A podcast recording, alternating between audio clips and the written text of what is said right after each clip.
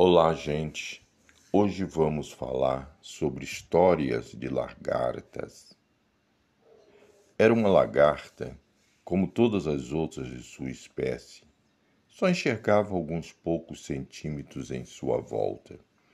Tudo que a atraía era o que podia comer, e ela o fazia vorazmente. Era pegada ao extremo nesse seu comer para viver e nada mais importava para ela do que as reduzidas limitações do seu espaço de existência. Um dia, muito cansada, incapaz de se locomover um milímetro sequer, deixou-se morrer. Passaram-se dias e seu corpo passou pelo processo da metamorfose. Do casulo, começou a configurar nova forma com cores e asas. Em dado momento, ela se movimenta atordoada e dá os primeiros passos entre as folhas secas que servira de leito para o seu casulo. Enxergava mais ao longe, e as folhas, que eram antes o seu alimento predileto, já não atraíam. Passavam lagartas próximas dela, mas não a viam.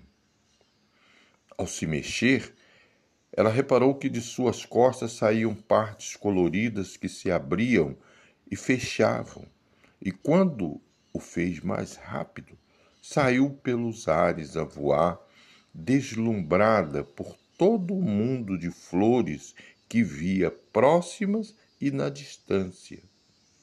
Aproximando-se de uma delas, ela experimentou seu néctar e se alimentou dele dali para frente, de tão saboroso que era. Daí se pôs a descobrir esse mundo deslumbrante que se abria para ser explorado e vivido em toda sua exuberância.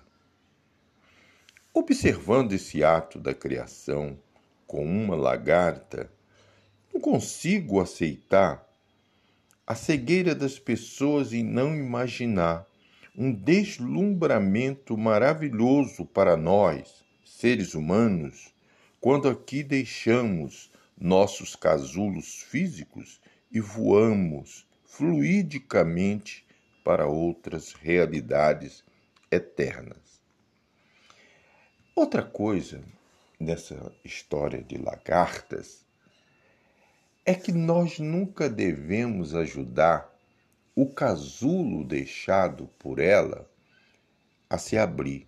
Não se pode ajudar a abrir esse casulo, pois é daquele esforço desesperado da borboleta para sair, é que esse esforço sai uma transpiração, um suor, e ele libera uns olhos que lubrificam suas asas para que ela possa voar. Se você abre o casulo, ela não voará jamais. Fico a pensar se não é isso que se repete conosco, seres humanos, quando insistimos em fazer tudo para que nossos filhos não passem por dificuldades, como nós já conhecemos, e com isso já exageramos muito, fazendo demais e deixamos tudo pronto.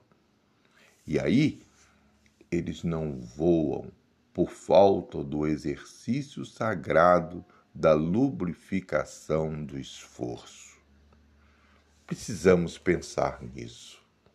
É preciso que eles se esforcem para que sejam lubrificadas suas asas, para que voem para o mundo que precisa da construção a partir dele.